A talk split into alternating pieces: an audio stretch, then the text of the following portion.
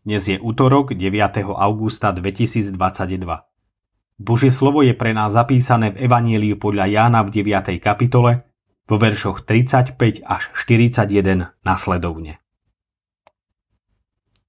I počul Ježiš, že ho vyhodili a keď ho našiel, riekol mu. Veríš v syna človeka? Onen odpovedal. A kto je to, pane, aby som veril v neho? Riekol mu Ježiš. Veď si ho videl to je on, čo hovorí s tebou. A on povedal, verím, pane, a klaňal sa mu.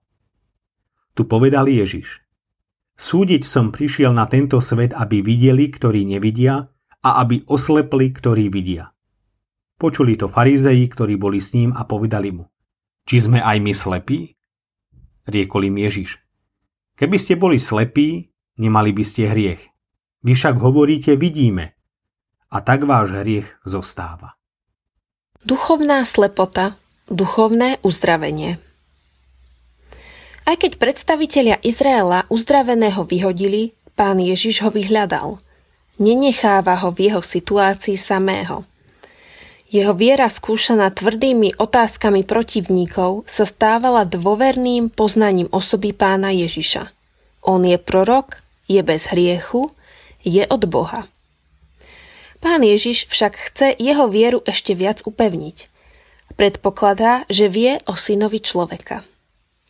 Vedieť a dokonca očakávať jeho budúci príchod ešte nie je viera v syna človeka, no uzdravený už syna človeka stretol, dôveroval mu, poslúchol ho a okúsil jeho zachraňujúcu moc, no ešte ho nevidel.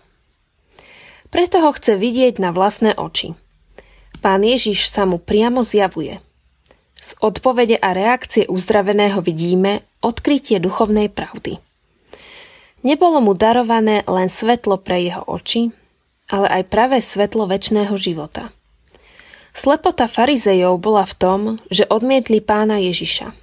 Boli pyšní na svoje náboženské poznanie, považovali sa za znalcov a vidiacich. A neuvedomovali si, že sú duchovne slepí. Ako je to s nami?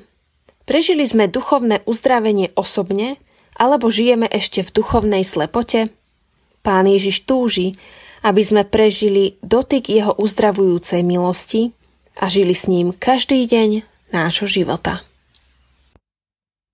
Zamyslenie na dnes pripravila Jelka Petričová. Myslíme vo svojich modlitbách aj na cirkevný zbor Párnica.